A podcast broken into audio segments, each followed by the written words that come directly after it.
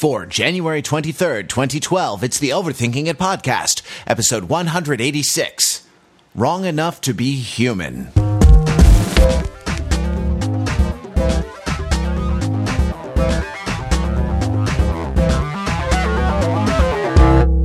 The Overthinking It podcast, where we subject the popular culture to a level of scrutiny it probably doesn't deserve. From Los Angeles, I am Matt Wrather. I'm here with the panel uh, to talk about all manner of things, to talk about Haywire, to talk about digital music, to talk about, I don't know, uh, what are we going to talk about? Um, I, you know, uh, one thing that we're not going to talk about, except for in the question, is uh, probably Underworld Awakening, or as we like to call it, Underworld oblivion or underworld No. domination. No, I, I believe we agreed on awakenation, right? Like before the podcast. Right. So, uh, underworld abomination is uh, the forquel is. Um, is opening, and that means uh, uh, Kate Beckinsale has two movies in the top five this past weekend uh, by box office: Underworld Awakening and Contraband. Um, did anyone go see Contraband? Yeah, that's what I thought. So let's um let's uh let's pick a favorite uh Kate Beckinsale movie, you know? Uh and starting us off, Pete Fenzel. Well, thanks very much, Matt. It is worth noting this. This is Kate Beckinsale's fourth movie in which vampires fight werewolves. Though she was not in all four Underworld movies, she was in the Hugh Jackman movie Wait, wait, Van Helsing. This is the Twilight this is like Twilight Part 4 where the vampires are fighting the werewolves. Uh, well, they're all the movies are always about the vampires fighting the werewolves. Although that's just sort of like a, a, thing that's uh, that's part of the universe. I don't know exactly what the topic of this one is. It looks like she's put in cryo sleep or something and wakes up in a dystopian future. But basically, she's a va- she's a vampire assassin who hunts werewolves. And then it turns out that the werewolves are this like proletarian underclass, and that the vampires are this like oppressive regime. And she her loyalties are tested. And that's the subject of the first Underworld movie. And Underworld Evolution is about uh, the sort of blood crossing in combination, and then like the next generation of vampire werewolf hy- werewolf hybrids, and then facing down their mutual enemies. Um, Bill Nighy is, is in the first Underworld. Anyway, I love Underworld. I love the Underworld movies, but Wait, wait, I will Bill, give some. Bill Nye the science guy? No, the no, no. Bill, Nighy, Bill Nighy, the uh, Bill Nighy, the Love Actually British rocker. The uh, Oh, I I don't know how. You, yeah, he he plays uh, Victor in the Underworld The movies, guy with and he's the, just te- the guy with the tentacles coming out of his face. what? At times. Yes. Oh, okay. I guess that must happen later on in the series. Um, and then the third one has someone from Boston Legal in it at random, but is supposedly really good and doesn't have Kate Beckinsale in it. Anyway, I'm a big proponent of the Underworld movies, but I will leave them open for someone to pick in case they can't pick something better. And I will say that my favorite Kate Beckinsale movie of Oh, all I think I know what it is. I'm, I'm You, gonna, you're gonna, you're gonna guess? Do you want to guess? I'm going to type something into Pete. Don't look at the chat. Okay. I'm gonna I'm gonna type something into the chat and now say what it is. Uh, Serendipity with No, John I was wrong.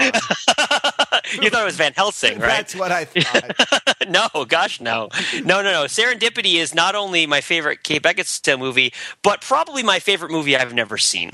Uh, and the reason for this is uh, is I remember having back in the day when we were children.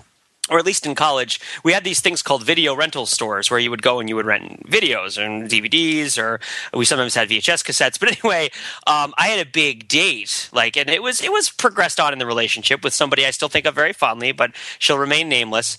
And uh, and I got a bunch of movies, like because I didn't know which one she would like, right? I was like, I got a bunch of movies of different genres, uh, in the hopes that she would like one of the movies, and we could watch one of the movies. This is like the kind of over. This is like when Belinkie and I went shopping one time to make salads, and he bought like three things of mushrooms, and I was like, it's just for like four people, and he's like, I have problems with scale. That's what he said. So I have problems with scale. I, I like. I was so enthusiastic about renting a movie that I rented multiple movies.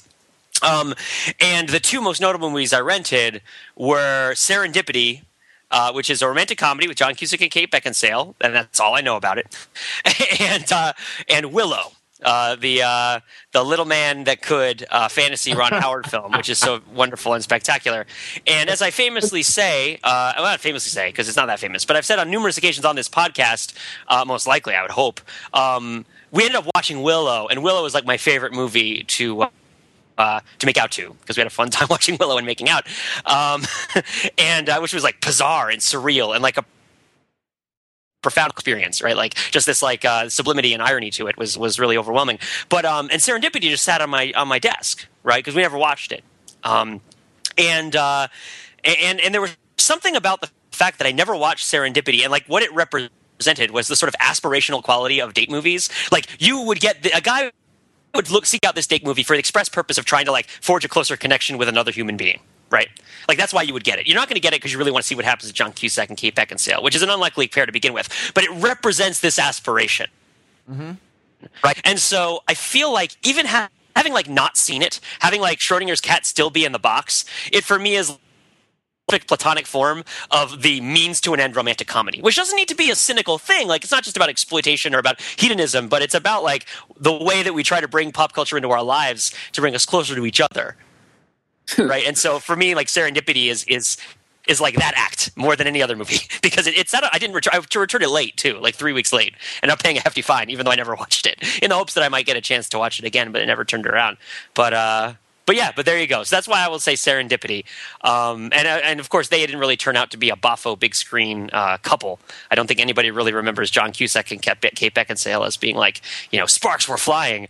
Um, but it looks really good on your desk. so there you can go. I, can I advance the uh, the proposition that perhaps romantic comedies are a terrible genre of movie to make out to? that uh, in fact, I, I'm going to go so far as to say perhaps the worst genre of movie to make out to, right? Ex- except for perhaps pornography.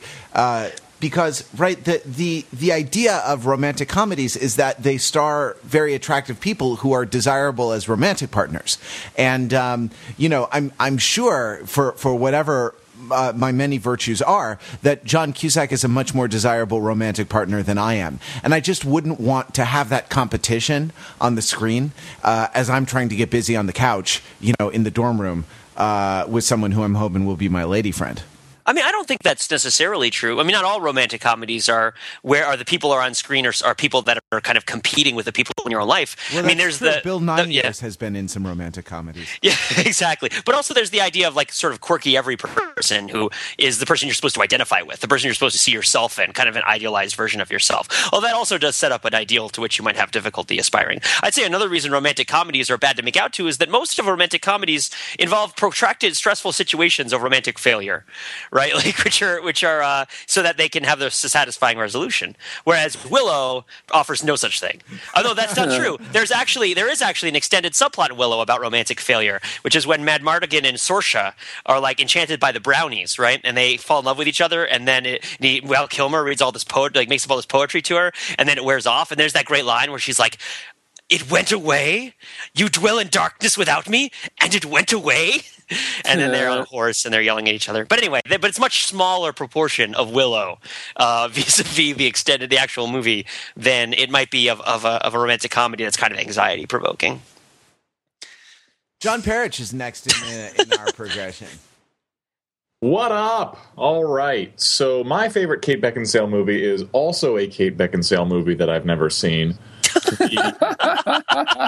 I think maybe we should just change the question. well, let's let's see. Let's see how it turns out. The uh, the 1998 dramatic comedy The Last Days of Disco, starring Kate Beckinsale and Chloe Sevigny, which I mostly like because it, it's a phenomenal title. I mean, The Last Days of Disco. Doesn't that that sounds that sounds pretty cool? It sounds like a cool. Yeah, that's very interesting, right? And it's one of those it's one of those talky, quirky comedy slash slice of life movies that was popular in the early to mid to almost late 90s where you know people have have these very hyper literate conversations with each other as a way of getting to know each other as opposed to actually expressing their desires about what they want in the world. Or if they do express their desires in very sort of uh, blunt poetic ways.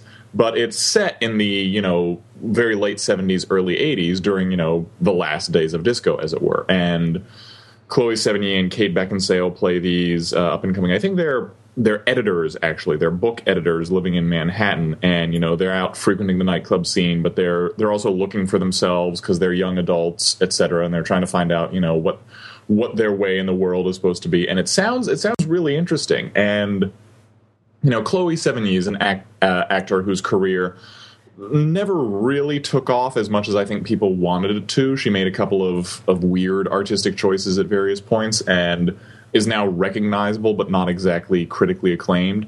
And Kate Beckinsale also made a number of weird artistic choices vis a vis the Underworld series. So It, it's weird, it's, weird. artistic. you, you, think that we should? If there's a world, if there's a possible universe in which there isn't a vampire analog to the Matrix, I don't want to live in it.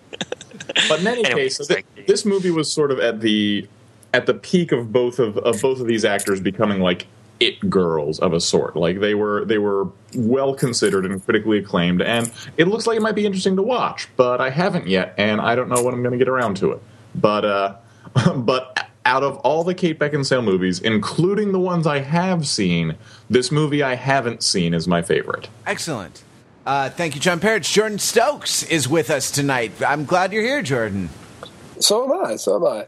Um, I'm not really sure I've got a favorite Kate Beckinsale movie. Like the movie, I'd be most excited if it came on TV with Bate Seconds, with Kate Beckinsale in it.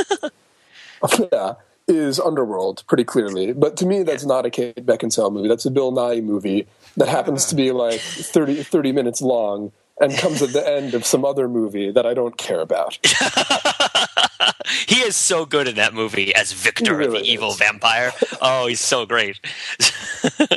oh. he, he, changes the whole dynamic. So the movie that I yeah. wanted to talk about, um, that I that I was going to like to put on top of the Kate Beckinsale was uh, Serendipity, actually.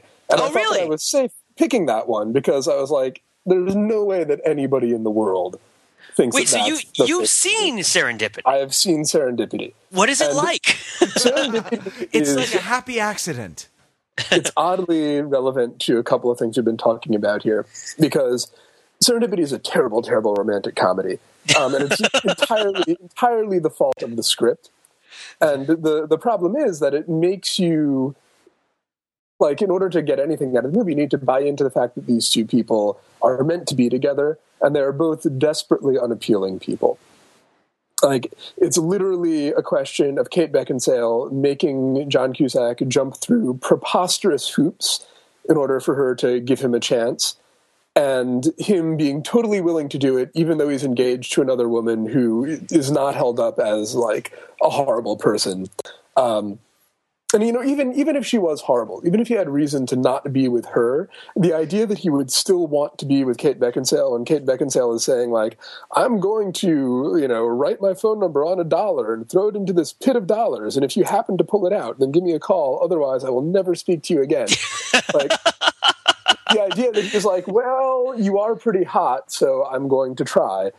Makes you like and, and i think it should make you hate him um, and it, and you know, and, and clearly, clearly would make you hate her. So Serendipity is a terrible movie, but if you kind of resent rom- romantic comedies and kind of want to see one where the the contrived circumstance keeping the lovers apart is so contrived as to make you question the sanity of everyone in this fictional universe.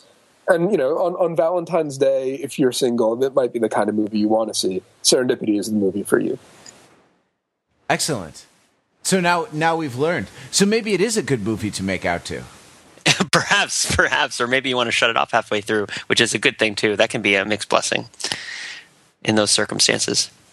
Although, like, at what point do you do you sort of stop the proceedings and be like, "Well, I might as well turn off this this movie"? You know, they say that America wastes like 20 billion gallons of gasoline on TVs that are on and not being watched every year. anything, anything like that is sure to ignite the night with romance. That sentence is uh, is definitely charged with uh, sexual and interpersonal energy. You know, I, I am off the market, but ladies out there, you just got a little taste of the Stokes game. hey, hey, sorry. Could you? Uh, sorry, could you get off? Uh, no. oh God, that's your elbow in my stomach. Yeah, no, sorry. Could you just move? Yeah, sit up. Um, look, the TV over there, it's it's just bothering me. No, I know it's black, it's not making noise, but it's just I mean, I hear the high pitched whine and I, I, all I can think of is the uh, the the you know gallons of oil sort of it's I feel like I've I've just bought like a a, a, a bottle of Pennzoil at the uh, you know at the Pep Boys and we're just pouring it down the sink right now. So do you could you find is the remote Wrather this is fascinating, but what's your favorite Kate Beckinsale. all right, all right. I'll tell you my favorite Kate Beckinsale movie that I haven't seen. It's uh, it's Keanu Reeves' um, classic uh, Much Ado About Nothing. You haven't seen that? In uh, no, I've seen bits of it on. Uh, I've seen I've seen bits of it on cable, and I've seen bits of it in, in like high school English. But uh, I, no, I have never actually sat down to watch through the whole um, the whole Much Ado About Nothing because to me, Much Ado About Nothing is uh, is a play much like Willow with a lot of fun action between Beatrice and Benedick, but then uh, you know a, a romantic subplot that I don't care much about between Robert Sean Leonard and uh, Kate Beckinsale um, about whether she has you know actually stooped another guy or not. Right, right. Well, I love that movie. You know what I love about this movie is that um, Shakespeare. I mean, all the Shakespeare characters are usually so smart. Even when they're being stupid, they're being smart. But having Keanu Reeves in a Shakespeare movie like raises the stakes because it's like at any point they could just stop speaking in Shakespearean language altogether, and you was just, you would not know. so like the continue lines that keep coming out that are beautiful are like a fresh surprise. You know, like Denzel Washington is in it, and he's related by blood to Keanu Reeves for some reason. It's great. It's totally great. Um, but yeah, no. Anyway, but Robert Sean Leonard went to my high school, so I'm I'm always a little bit partial to his work. Um, even if you know Bobby Sean's particular role in this part, I mean, Claire, you know, Claudio was a jerk face. He's a dope, and, and It's you're also- not supposed to. Yeah. It's also the Michael Keaton one, right? No, Yes, Mike- yeah, with yeah. Mar- Ma- uh, Michael Keaton. I think he plays Dogberry. The That's right. Yeah, he's the clown. That's right. That's yeah. right. Yes, he does. I mean, like, yeah. Uh, look, uh, uh, Claudio is a jerk. You know, Don Pedro is a jerk. Leonardo is a jerk. Uh, you know, for for a hot minute there, and. Um, yeah, I don't, you know, I don't know. It doesn't. It's it's like two good scenes between Beatrice and Benedick, and and then the rest of it just makes me angry. Have you ever have you ever performed it? I have, in fact, I was Friar Francis in a uh, summer stock in a professional summer stock production of uh, Much Ado About Nothing about five. Well, years now I now I know why you're angry is because you had to I- play the friar who's on like for th- three lines at the end of one of the scenes. I did. right? I did have a good bit though when I when I did Much Ado About Nothing. The- It was set in. Uh, it was set in like Italy, um, and Mm-hmm. where it is actually set in the script, which is a crazy innovation in Shakespearean production.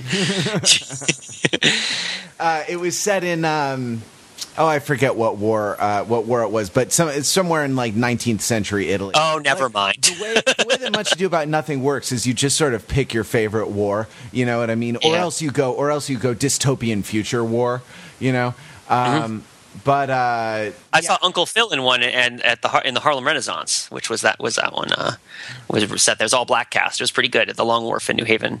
Uh, I was in it. I played Antonio, who also had a very small part, uh, who like is like a you know geriatric kind of guy who gets up and gives a big angry speech in like one moment of the play, and then like sits down for the rest of the time. so yep, yep, yep. those are important too that actually made it on shakespeare's part because he made a specialty of playing old men in his uh, in his company when he was an actor. But um, so uh, so there was all this like atmospheric accordion music, and because I play keyboards, I I uh, learned accordion that summer for that role, and uh, I did all the interstitial music, kind of wandering around the stage aimlessly playing the accordion. Uh, you know, and while there's a there's a dance, there's like a masked ball at the beginning of the play that's consequential for the plot, and so I did uh, I did the masked ball as well. Wow. Oh, Kate Beckinsale, that's all. Uh, that's all we're giving you. Uh, Oh, we don't get to talk about Broke Down Palace or the new Total Recall movie that she's going to be in, or any of those other things. But no, we're done. No, none of that. That's all we're giving her on the uh, on the overthinking it podcast. Uh, but moving on to other movies that opened this weekend, Steven Soderbergh's Haywire has like an 80 on Rotten Tomatoes, but apparently the um, there's an audience polling uh, company called Cinema Score. I think they're based out of Las Vegas, and it's something that you read in the trades, like so and so got an A plus Cinema Score, this and this got a you know B minus Cinema Score. Um, the like uh, apparently this weekend uh, red tails got a which made 20 million dollars which i think beat predictions. That's the uh, george lucas financed tuskegee airmen uh, movie. And apparently the audiences liked it which uh, which means i think that they marketed to the right people. Um, but uh, steven soderbergh's latest which got which has a great rotten tomatoes score which did well with the, the critics apparently did like a d cinema score. So audiences were not happy with this movie. Now, 75% of the panel has not seen this movie, which makes it perfect for the Overthinking It uh, podcast. but John Right. Perich has. And so let's uh maybe we'll throw it to John and and say like John, did you uh do you give the movie a D minus or do you side with the critics who actually liked it pretty good? I'm going to split the difference actually and say it's a pretty good movie. So I'll I'll pitch, I'll pitch it as follows: the the fight scenes and the action scenes, and there there are plenty of action set pieces that don't just involve fighting, are fun. They're well shot and they're excellently staged and they're well paced and they're and they're just very entertaining to watch. The plot is notional, and that's interesting in in a in a Steven Soderbergh movie because I think we typically have Steven Soderbergh notched somewhere in our mind as you know oh he's a good director his movies are are good and they're tightly plotted and while that's usually true it's it's not necessarily a function of him as a director and more a function of the material what i what i kept comparing this to in my head is the is the earlier steven soderbergh movie the limey which is uh, late 90s. I want to say 96 or 98 or one of those years. Uh, and it has Terence Stamp as a British convict who comes to Los Angeles to uh, find out to find out what happened to his daughter. Uh, his daughter dies mysteriously, and he wants to and he wants to find out what's uh, what went on with that. And he he goes around, and, and it's it's similar in that there's a non-linear storytelling style. Uh, we get a lot of you know we get a lot of shots of Terence Stamp traveling somewhere, as well as you know shots of him doing the things that he's talking about, and we're and like he'll be he'll be going somewhere with uh, uh, Louis Louis Guzman. Uh, Louis Guzman is is sort of a, a pal of his in the movie, and he'll be going somewhere with Louis Guzman, and the voiceover will be a conversation he's having with Louis Guzman several hours earlier, where he meets him and is like, "Hey, I'm looking for my daughter," and then it will cut to the scene of that conversation at you know a patio table somewhere. So very similar nonlinear storytelling style, uh, with occasional bits of brutal action. Haywire is the limey, but with more action, less uh, less narrative. So there there is a narrative, and it's told in that similarly. Uh, it's told in that similarly non-linear uh, style, but it's it's really notional. Like I, I, I think of myself as a reasonably attentive audience member, and I was having a hard time understanding what exactly was going on. Like, like the the plot the plot doesn't even survive casual interrogation. Like you you could walk up to the plot on the street and be like, "Oh, hey, what time you got?" and it would it would start throwing things out of its pockets and staring nervously and then spitting on the sidewalk at random inappropriate times. It's it, it it's kind of it kind of falls apart. I mean, Soderbergh has a couple of. Uh, I think that has to do with our expectations for action movies, right, rather than our expectations for for Soderbergh, because he has a couple modes, and I'm thinking now of like the girlfriend experience, right, where it's just kind of like it's about this call girl, and it's uh, who's played by Sasha Grey, and it's it's just kind of floating through. It's a lot of kind of aimless, pointless conversations, and a lot of just. Uh, a lot of just floating through through life. But what was the name of the one with with George Clooney where it was about Middle East politics and and Syriana. Syriana? Yeah, Yeah, that, yeah. that, that was that wasn't Steven Soderbergh. Oh, was it not? no, It's a good movie though. I like that movie. I saw it. We can talk I- about it for half well, an hour. okay, so tra- like Traffic is a Steven Soderbergh movie, and it's and Syriana I thought was kind of in the the the traffic mold where there's there's just a ton of plot going on, but you don't. He, he, um, he executive produced Syriana. I'm not sure if he directed it. I see. Uh, Yeah. The there's a ton of plot going on, but it's not really.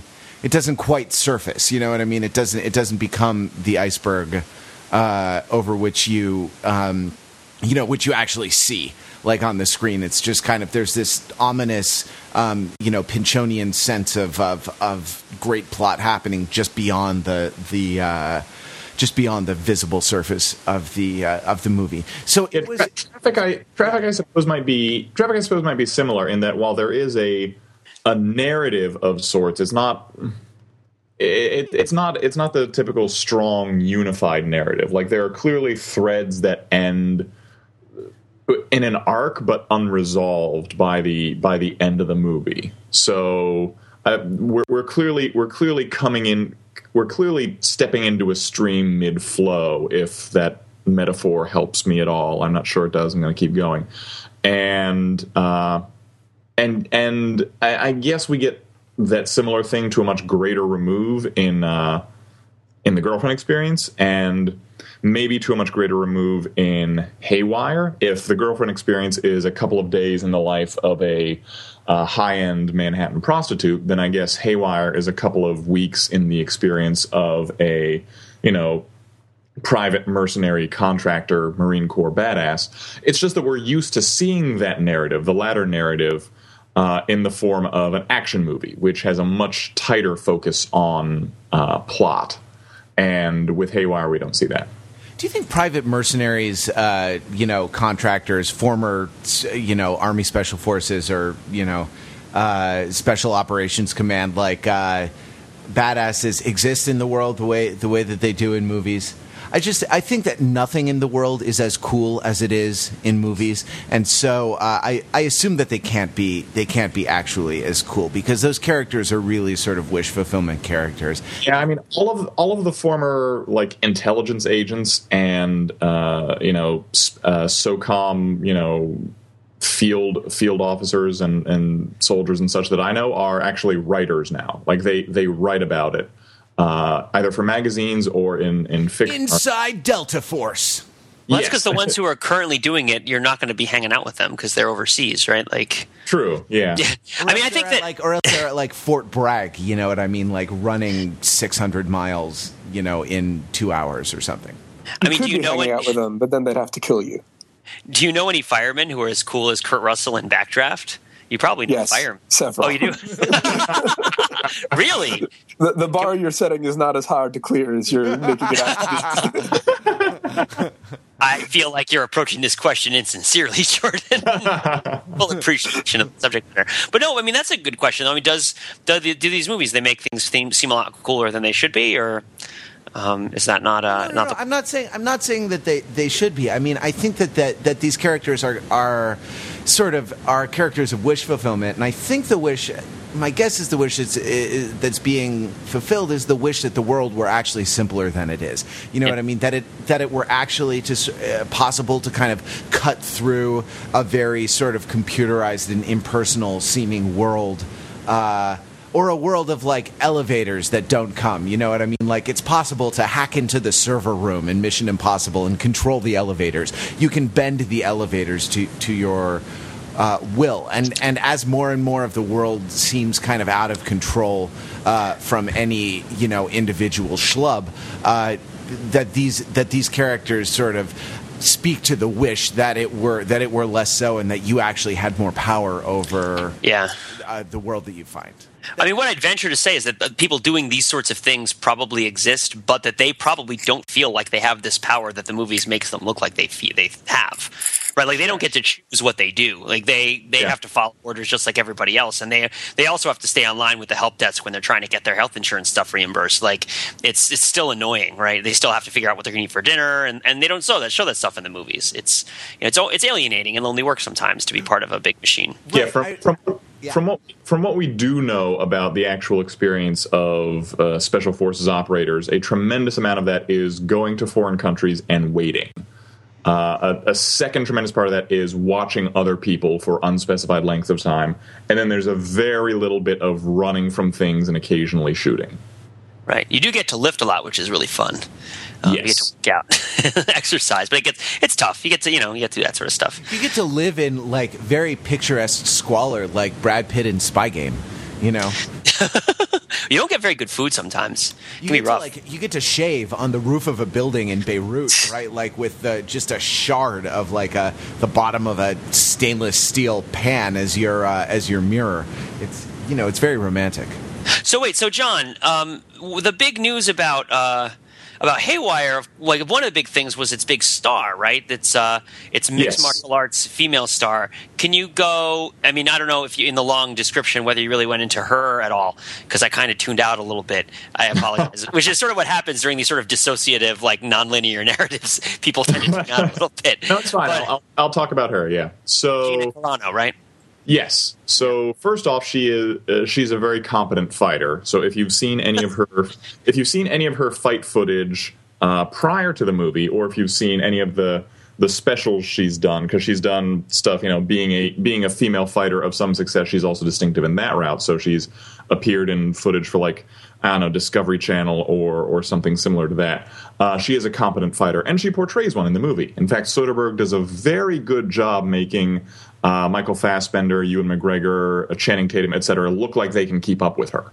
So, Which of course they could not, like not even for right. a second. Not, yes. not probably not legitimately. So that that's that's good work on on his part.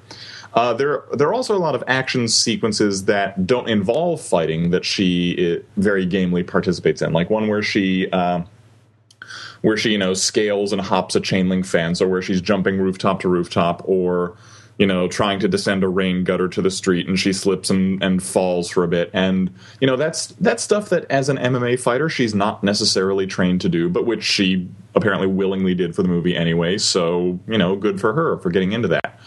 Uh, there's been there's a lot of talk in the early reviews about her acting ability. She's all right. I mean, I'd, I'd say roughly on par with Eminem in Eight Mile, in that in that you know the, the in that the stuff in that the stuff where you know both Eminem or Gina Carano are allowed to get away with being sort of under understated, you know, just sort of flatly delivering their observations about what life is like which you know any actor is capable of and would pro- would probably do in a similar scene.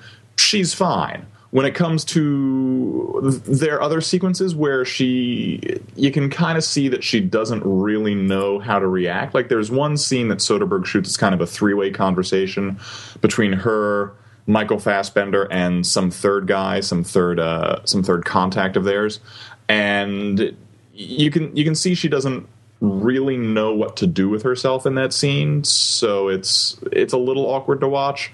I, I was only occasionally taken out of it, but otherwise, I, I thought she was I thought she was fine.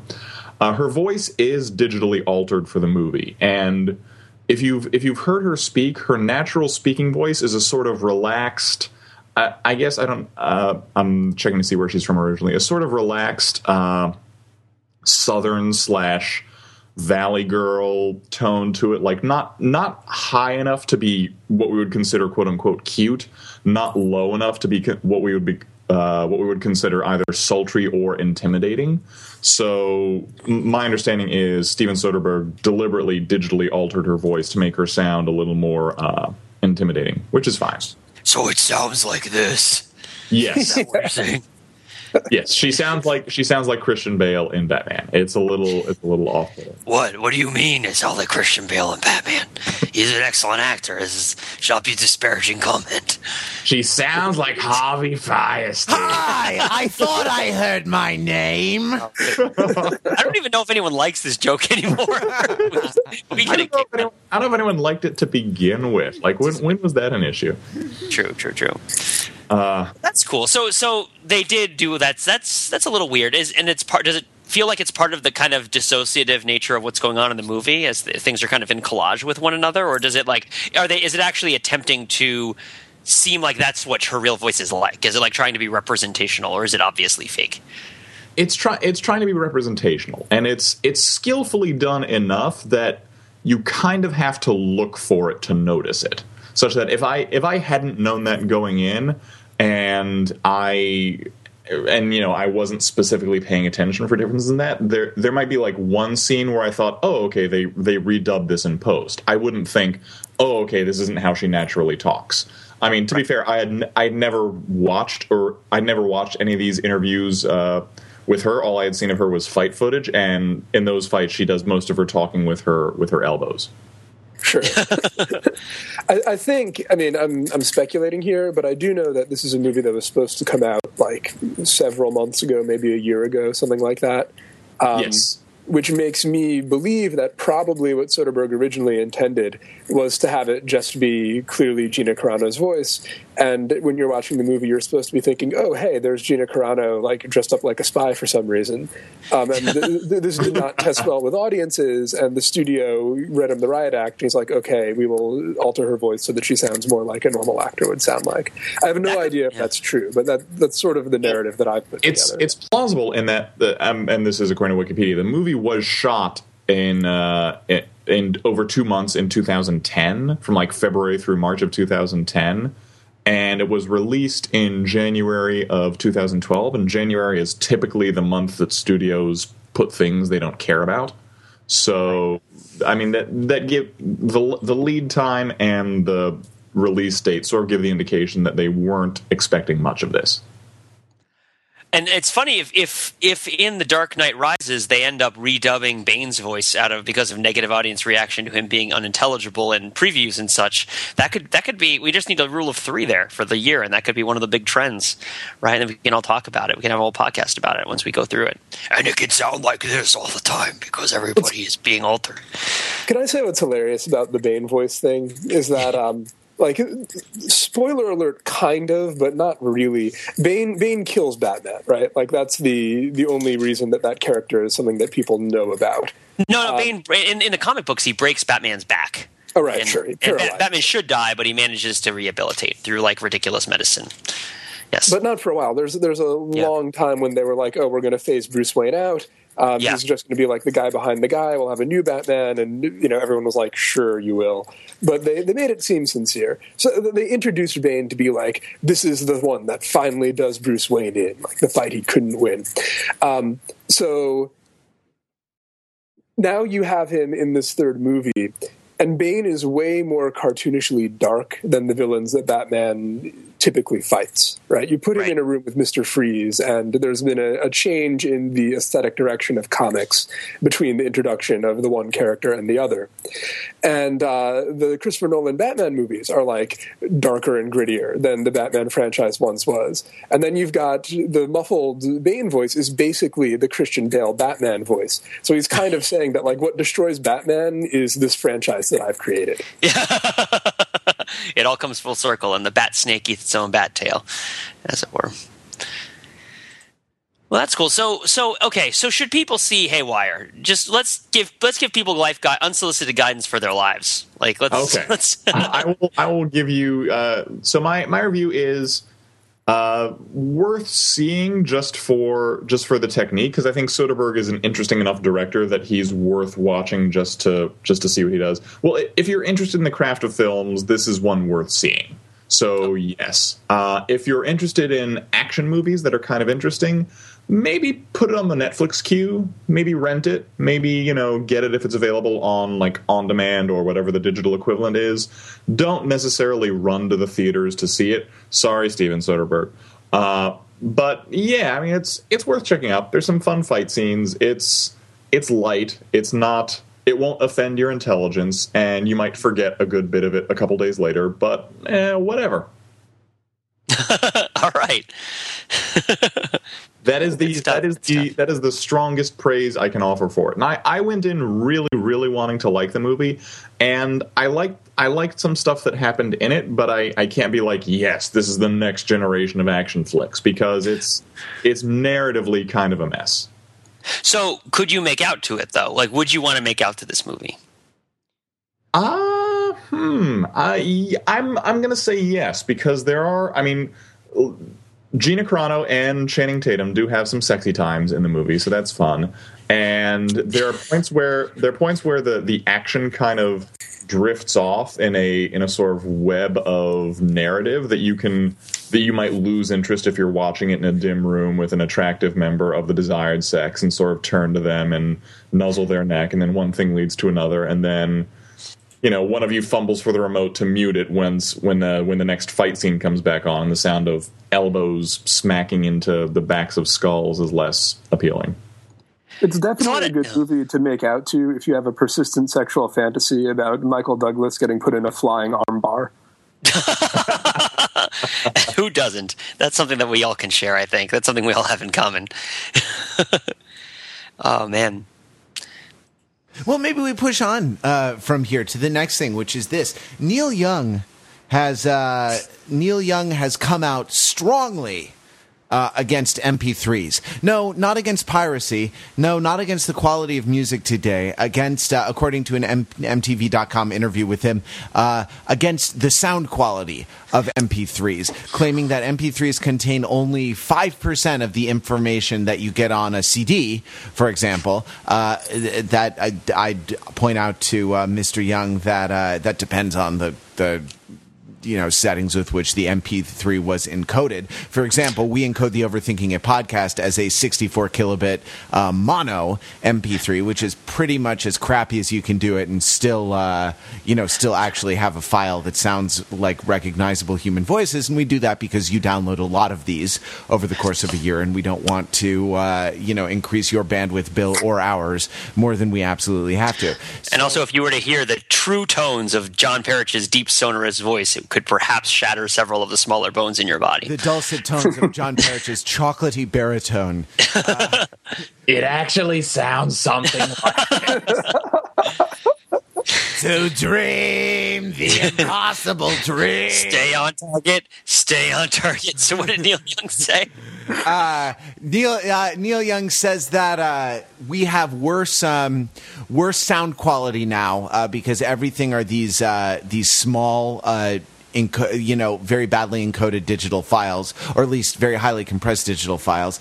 Um, that, uh, that that we have worse sound quality now than when he started off in music. Now, I don't know if this is something that we want to talk about, but Pete, you've been dealing with a lot of MP3s recently, haven't you? well, that's true. Um, so, I, as overthinkers, listeners probably know, I have a very underdeveloped taste in uh, per, uh, contemporary music. I tend to come across music in on treadmills and in dance places and, and, gyms and stuff, and not really listen to it much. But I've got an iPod now, and I'm trying to build out uh, playlists and listen to more music.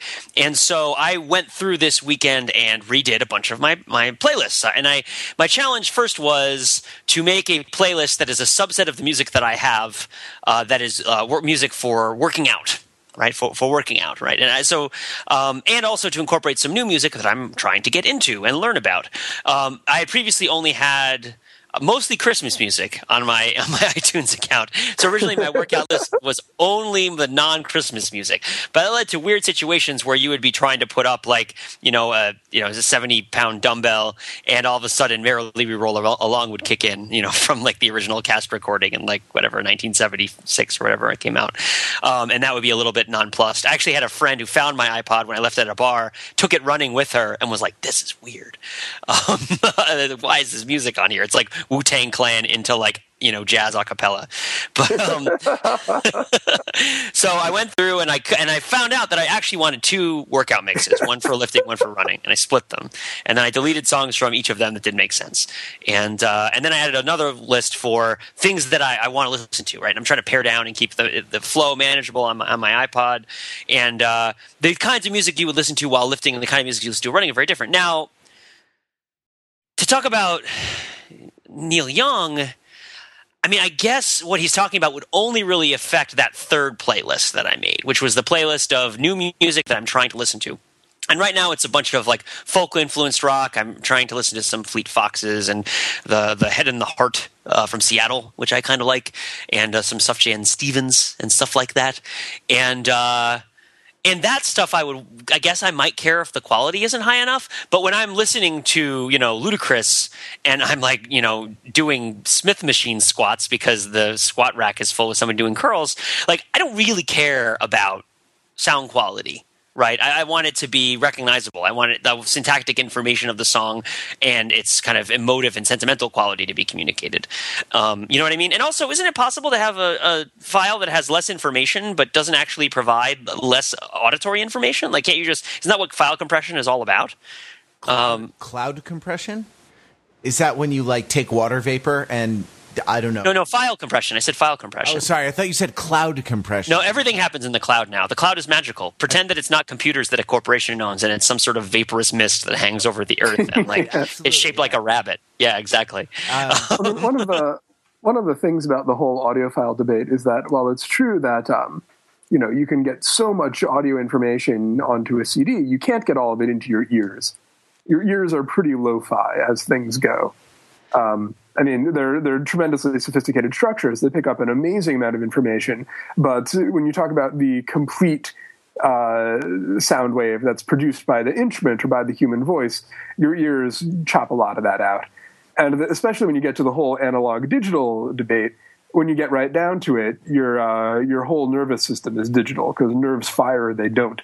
So it will get quantized when you break it down to, to brass tacks. Yeah, so there. I mean, so there's less of an argument to be made, as we're quickly discovering, for Neil Young's point that the recording medium is is lossy or is lossy in such a way that hurts the the listening experience. But I have read other arguments. Uh, so so to engage with an argument that Neil Young should have made, uh, yeah. that that the production experience is is getting a little is is being harmed by the digital age. I'm referring in this case to uh, Jaron Lanier's book, You Are Not a Gadget, a Manifesto, which came out, uh, I think, a, uh, which came out uh, just over two years ago at this point. Uh, January 2010 is is what is what Amazon is telling me, and it's it's really just a, a detailed look about the history of various programming decisions and how they've influenced the way that we interact with the web and with technology and with apps and with things like that. And one of the and one of the points he makes or rather, I hope this is Lanier I've read. I think it's it's Lanier's book I read it in. One of the points he makes is uh, is about the MIDI recording format, or just di- or just digital digital production in general. So the the MIDI format is you know what we would recognize initially from things like you know 8-bit Nintendo soundtracks, and also and is also incorporated to a certain extent in a lot of other more modern productions as well. And the distinction he draws is that uh, you know a a sound produced by an orchestra or just by the human voice has a tremendous amount of variability to it. Like even if I'm producing like a perfect C, there's that certain amount of quavering and that fuzziness around the edges, and I'm I'm reaching C. the limit. Exactly and I'm re- I'm reaching the limits of my ability to talk technically about music, but you guys know what I mean. Whereas if I produce that same note with a uh, a MIDI keyboard, for instance, I'm just I'm just hitting a button and there's a digital you know zero or one being fired. There the C is either on or it's off. So there's no there's no uh, fuzziness around the edges, as it were. And Lanier's point is that a lot of what we consider things like the warmth of a note, or the tone of a note, or the color of a note, is influenced by that that rough imperfection at the edges. And that's not to say that MIDI is necessarily bad or inferior, but it's it's something we don't consider when or it's something we don't always consider when we decide you know whether to produce sounds using using MIDI technology or using using other means available. And Lanier's point is just that these are things that we should consider. These are choices we should make consciously, not merely because it's the accepted industry standard. Sure. The, the, and, and it's the culprit is not is not really MIDI per se because MIDI is just a language for like saying you know this note should start now and it should be this pitch. The the culprit that you're talking about is is synthesis, right? Um, that is to say, the, yes, I guess technically yes. Yeah, the way the uh, the the that the way the sounds are made uh, are so reductive um, compared with with what with with sort of natural natural instruments making sounds. I mean, but natural instruments making sounds are sort of physical machines that have parameters, and like the para- you know the parameters are getting better. It's actually much uh, you know uh, like physically modeled physically modeled synthesis rather than synthesis that's based on um, you know manipulating sine waves or or or something something like that. I, I actually thought you were going to go into a different direction with that, but I want to hear what Jordan has to say. I was going to say that uh, that I think that he's exactly right, and I don't think you can totally let MIDI off the hook because I've I've worked with MIDI some, and um, one of the standard ways to represent it is as kind of a grid where you can uh, check a box to have a note fall at that point, and um, that aspect of how it moves through time and how uh, precise that is is uh, a feature of MIDI that is not real helpful if you want to have music that sounds good. Um, that hasn't gone away for some reason. Sure, and I can I can imagine people getting locked into it.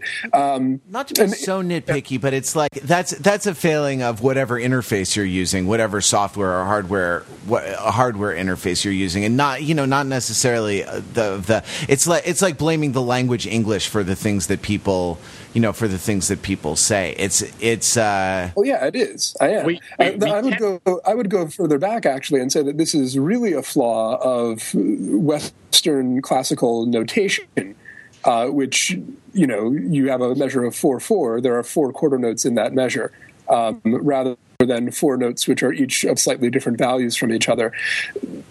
I, you know, I, I, teach people music for a living, and one of the things that you see in beginning composers time and time again is the technology of how you write music down gets away from them, and they write pieces that are all four quarter notes of the bar rather than uh, doing anything else more interesting from the rhythm because it's sort of like, all right, well, I've written three, there's room for a fourth. So in college, in, in, college, when the notation programs like um, Finale and Sibelius and, and whatnot were just getting good, I used Finale. I wish I had learned Sibelius at the time, but um, I was in an electronic music class where the teacher posited that he could he could guess whether a given score had been just composed in the finale window rather than composed yeah. composed on an instrument and then you know typeset uh, typeset in finale. So yeah, I mean, so I. I think this is an issue, right? This is an issue of tools. The the lucky thing about writing down writing down music uh, uh, that is to be performed by humans is that you know the the humans will introduce the uncertainty into it. And I actually in my first sequencer that I that I had in like the mid in the mid 90s that I did a lot of theater music uh, in and I you know I solved the problem of of quantization by actually just playing. I you know I would play it and it would record it would record my performance but then it would reproduce my performance exactly. You know what I mean? And not with uh, with none of the with none of the what the innate variability that that you get with humans which is what John what's original point was uh, in the first place yeah, I will say technology has gotten a lot better at faking that. Like even on the, the sort of the horrible MIDI programs I've got, there's a, a, button you can press that says randomize. What that means is not just put in random notes, but take whatever you've got and kind of hash it up a little bit so that some of the attacks are a little early, some are a little late, the pitch wavers and so on. Um, and they get closer and closer to something that sounds wrong enough to be human without being so wrong as to be bad right. Mm-hmm. Wrong. Yeah, exactly. So the idea. Um, so I, I thought John was going to go a different direction in in the sense that like uh, in a lot of pop music uh, production now, it's very heavily compressed. And by compressed, I don't mean file compression. I mean sound compression. Um, the, the, the, sound compression is that is where you take the innate sort of variability of a, of a waveform. Uh, you know, some of it is some of it is high, some of it is low, some of it is soft, and you sort of squeeze and stretch the whole thing so that it's. Um, uh, you know, so that the highs are are smushed down and the lows are pulled up, uh, so that things get to be more or less a uniform a uniform volume. And if you think of, I mean, if you think of the kind of undifferentiated throb of certain kinds of dance music, like that, you know, that's what that's what compression does except you know except for that like booming bass. The idea that there's just this band of sound. And in fact if you have a uh, uh, you know a, a, more technical audio program like audacity or something uh, sorry apparently the cylons are taking over the podcast. Um, they have a plan which means they have one up on us. Uh, if you take um, you know, like a pop file, a pop music file, and open it up in Audacity, um, what you are going to uh, see more or less, rather than the, the peaks and valleys that you would imagine in, in you know regular spoken word or music or something like that, you're going to see just this band of a waveform of a kind of uniform uh, waveform stretching across, uh, you know, just under zero decibels. Um, uh, just under zero decibels, uh, you know, going the whole way across. And the effect of this is that it, um, uh, it like it apparently drives you crazy, right? That like listening to this and in the way that kind of talk radio, which is also heavily compressed, I guess, can can drive you crazy. Um, what do you mean by drive you crazy? Like it literally makes you insane? Yeah, people it, it are all has, insane. Like it has cognitive or neurological effects that are, you know, detrimental to your equanimity. You know what I mean? That's I I just replaced uh, short Germanic words with a lot of long Latin words. That That's what I was looking for, so I appreciate it. that was my attempt at at uh, at definition. That listening to the to the kind of production that we listen to actually sort of um, can have you know bad effects on your your mood, uh, your sanity, you know all all of uh, all of these things. Take take that with a grain of salt, though, because people have been saying that about these kids' music these days for literally thousands of years. Um, so, the, I mean, whether they're measuring what they think they're measuring is a question that I would really like to ask. Sure. Yeah. I mean, and I don't know. I don't know how the experiments have been have been done, whether it's been with music or with voices or things like this. I, I know that we compress and limit the hell out of these uh, these podcasts, um, but I listen to podcasts all the time, and I hate it. I hate it when one person's voice is really really quiet and everyone someone else's voice is booming, and I you know, and I'm constantly fiddling with the. Uh, the uh, the volume on my iPhone, like Wrather, what are you talking about? yeah, and actually, that shout uh, is is going to seem is going to seem much more domesticated by the time uh, you know by the time all the compression is done by Levelator and GarageBand and, and all the things that I use. Wrather, is, is that an effect of, of the sound compression, or is that an effect of your just constant emotional abuse of me? But it, It's- it does make sense. sound. Sense. It's the sound compression. It's like we're just pouring a gallon of Pennzoil down the the thing. I, I was wondering if the, the the remote is under you or under me. Maybe we could just turn the TV off. Um, but yeah, it does make sense, though, right? If you put yourself in Ludacris's shoes, right? Like he sold, Which I'd love to do because they're awesome shoes. I bet yeah. They're Air Force Ones, probably.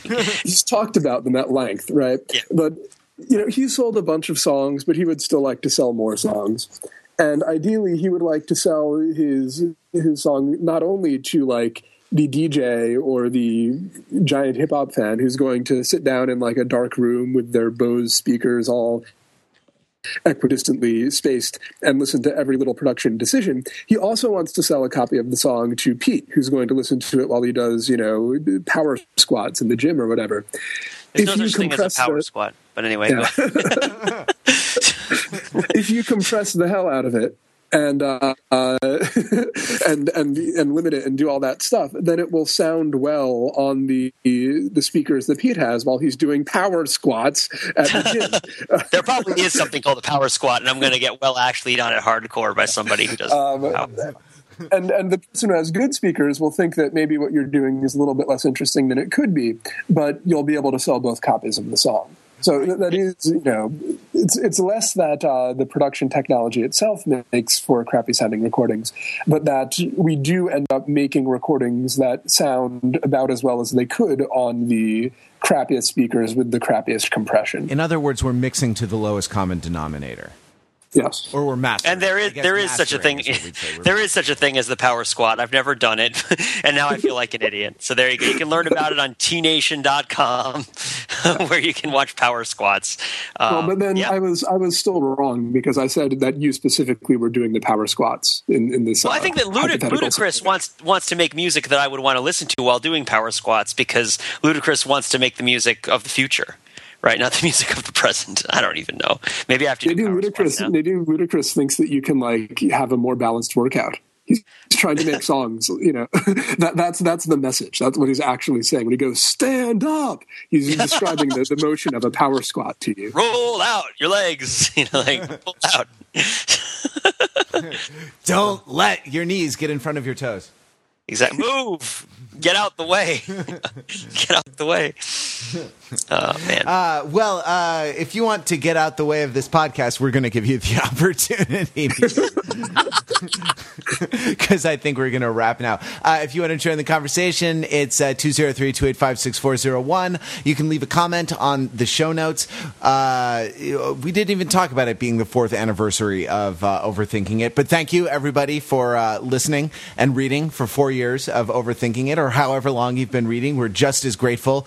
Uh, like um, right, like uh, like God in the parable of the the worker and the wages. You know, we're just as grateful for the reader who started reading yesterday as we are who for the reader who stuck with us. Uh, for well we're we are we're we are grateful for both uh, anyway god i'm sticking my foot in my mouth huh uh, email us at podcast at overthinkingit.com or leave a comment on the the show notes on the newly redesigned overthinkingit.com the site where we subject the popular culture to a level of scrutiny it probably It probably doesn't deserve.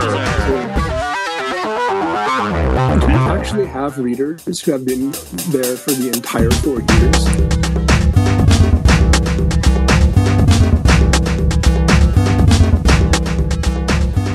We. I hope like Kate Kate Beckinsale, we have people who were there for the first two years, and then the third year was just straight to DVD, and then the fourth year they came back and they went to the theaters, and then now they're back for the main event. That's a very, I mean, that's a very interesting question, right? Like, how long have people been reading Overthinking It? And I think it's, um, uh, I, I think it was just us in the early days. I mean, maybe our significant others who were part of the first like 20 hits on uh, January 22nd, 2008 on Overthinking It. Uh, the you know actually 18 of those were probably me testing things on the you know the newly launched site right But, but we've been around for roughly long enough that I think we're reaching the point where we need we need some new supervillain to come in and break our backs, and then we have a new generation come in and start overthinking things for us, and we're just sort of like an like an elder statesman. Uh, Except the editors aren't going to go for that, so we're going to have to like regain our overthinking powers through like training in these far east monasteries, and then and then reclaim our title from the from the newer generation who has usurped it and sort of run Gotham into the ground. did somebody call for a supervillain